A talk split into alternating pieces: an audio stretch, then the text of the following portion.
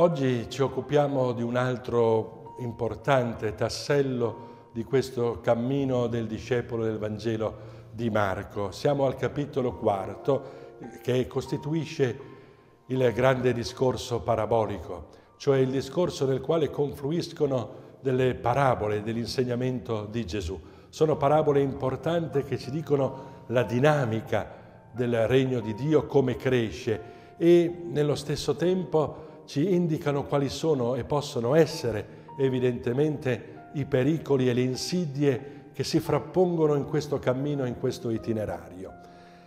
Quest'oggi vedremo la parabola, la famosissima parabola del seminatore.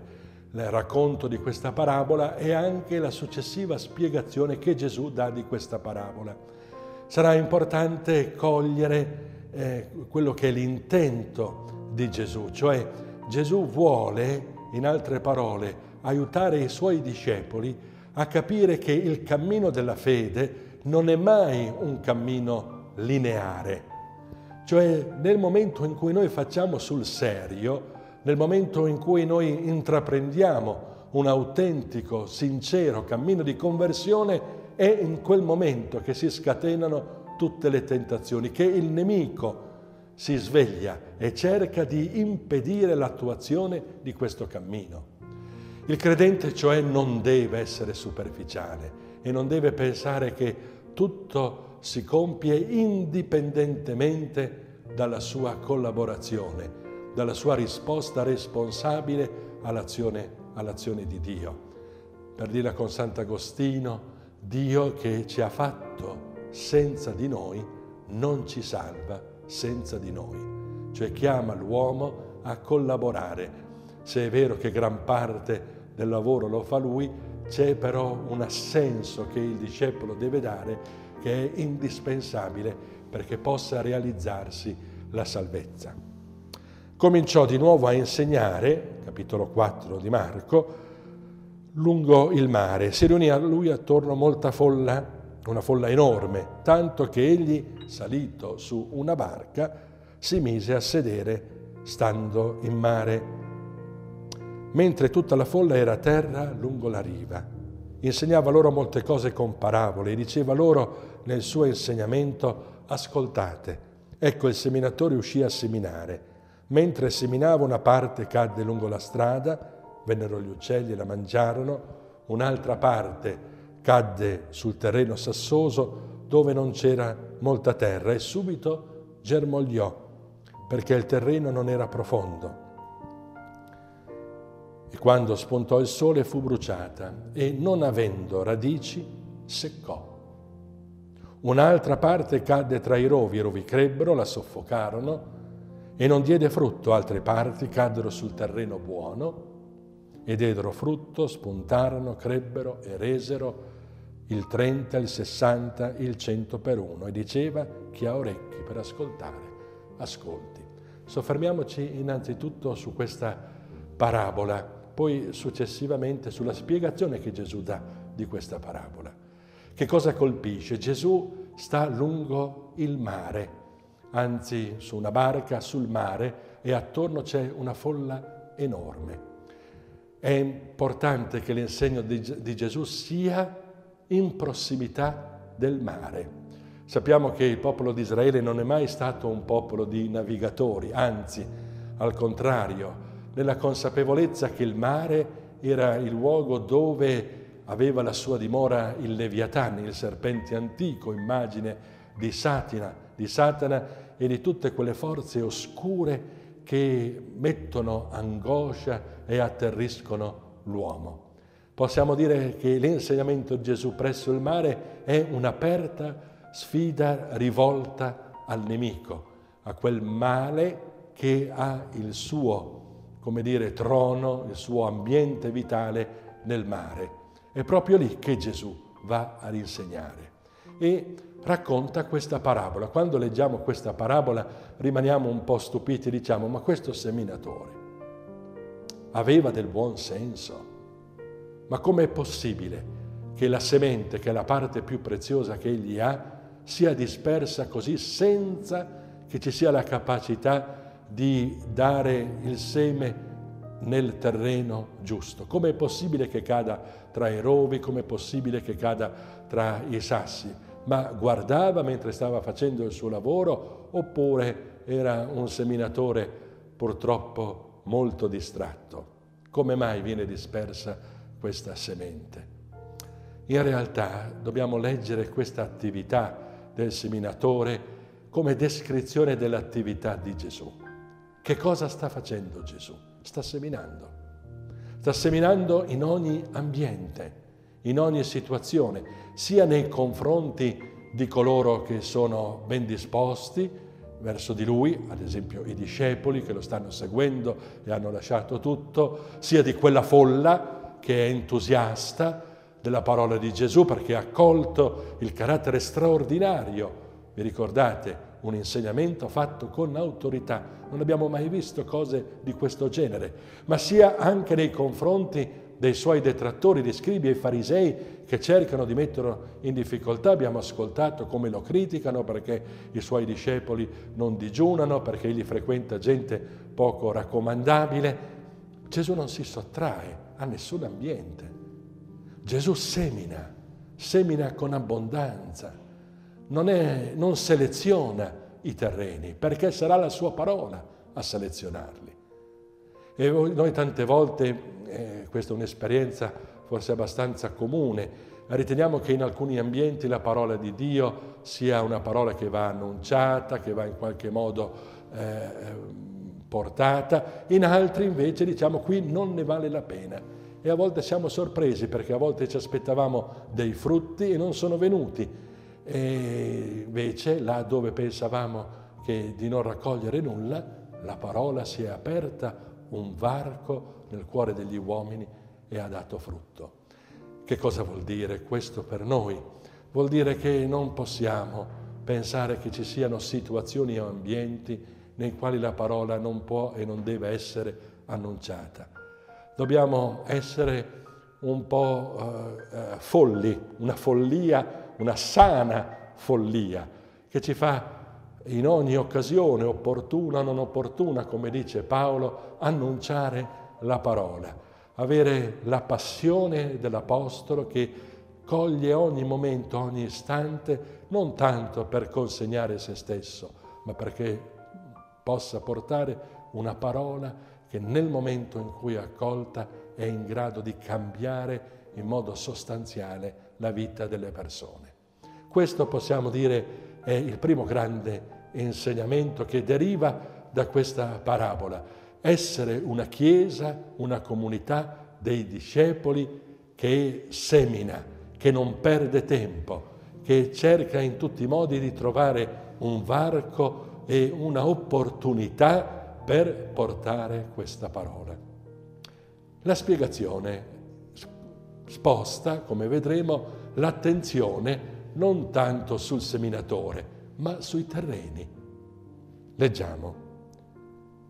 Disse loro: non capite questa parabola? E come potrete comprendere tutte le parabole? Il seminatore semina la parola.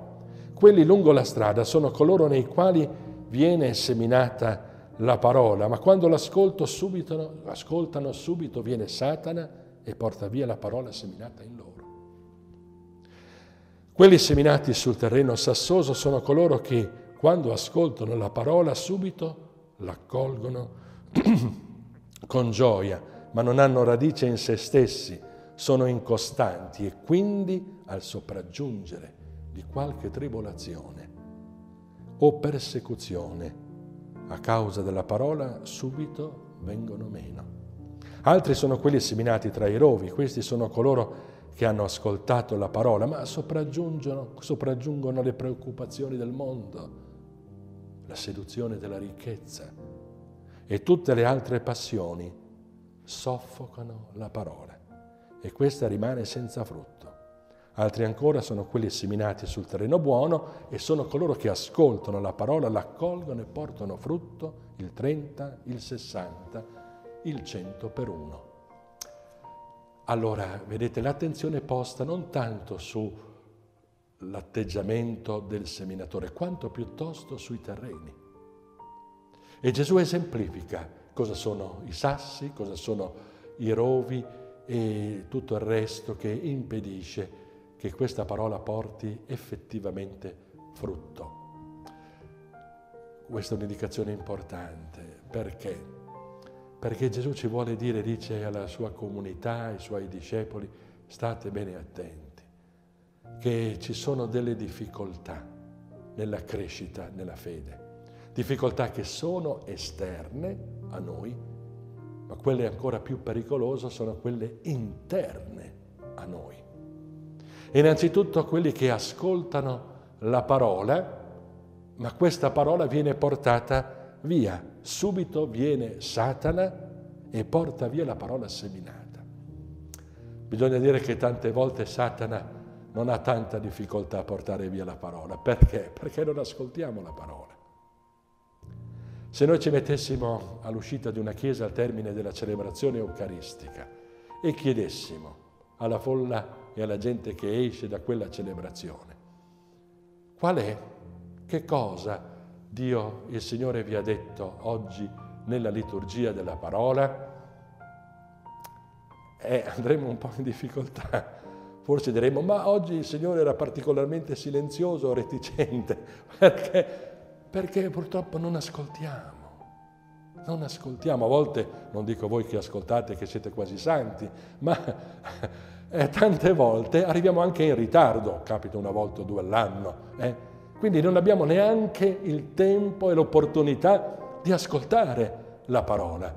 Satana non deve neanche attivarsi per portare via la parola, perché questa parola non è stata nemmeno udita. Com'è difficile ascoltare.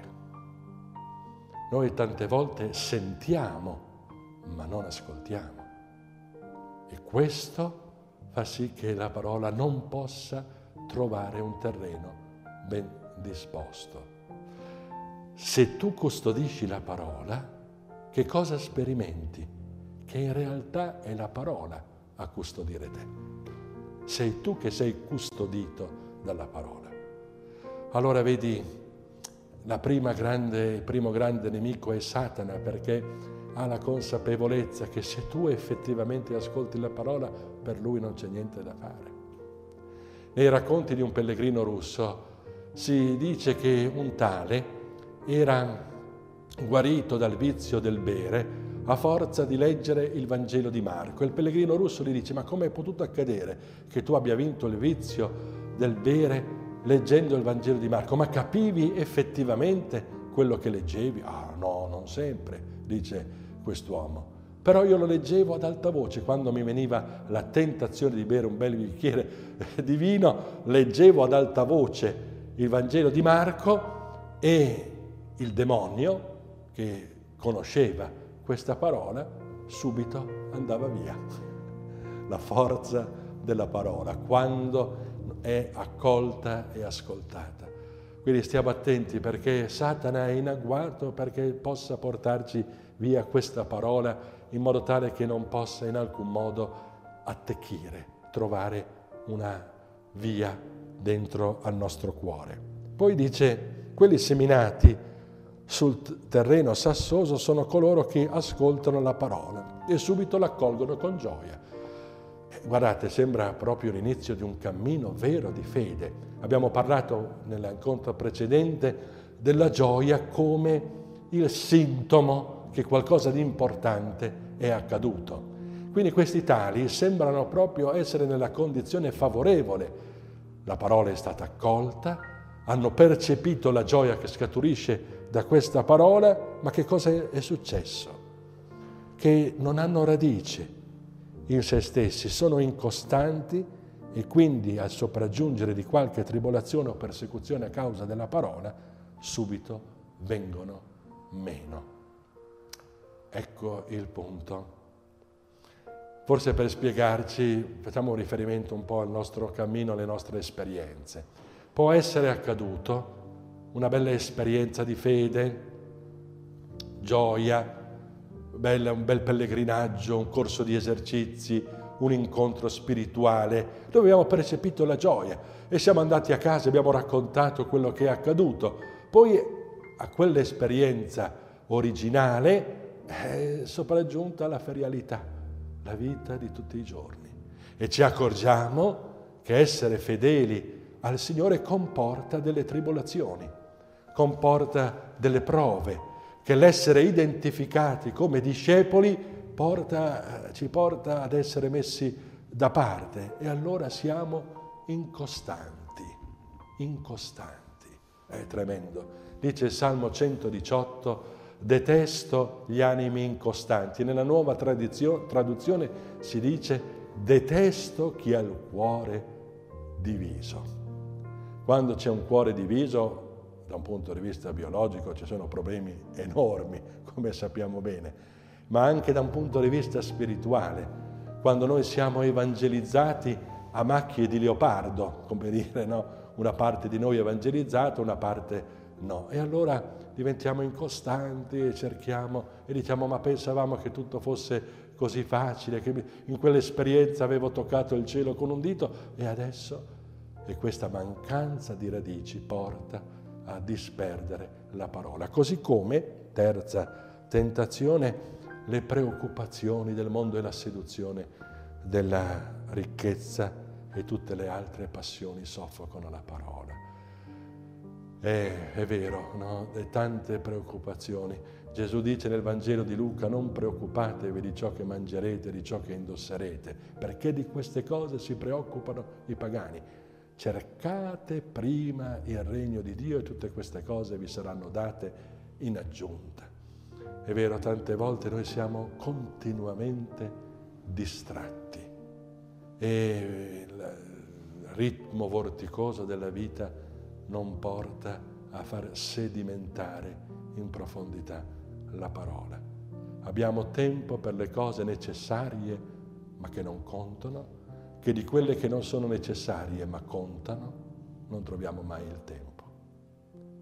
E in fondo è la conclusione, però una conclusione bella, perché non termina con il fallimento ma con quella parola che là dove è accolta produce una varietà Di, eh, di effetti, ora il trenta, il sessanta, il cento per uno. Se tu accogli la parola, la custodisci, questa parola lentamente ma anche altrettanto inesorabilmente cresce nella tua vita. Ascoltiamo la parola, custodiamo la parola e la parola ci custodirà nell'amore di Cristo e dei fratelli.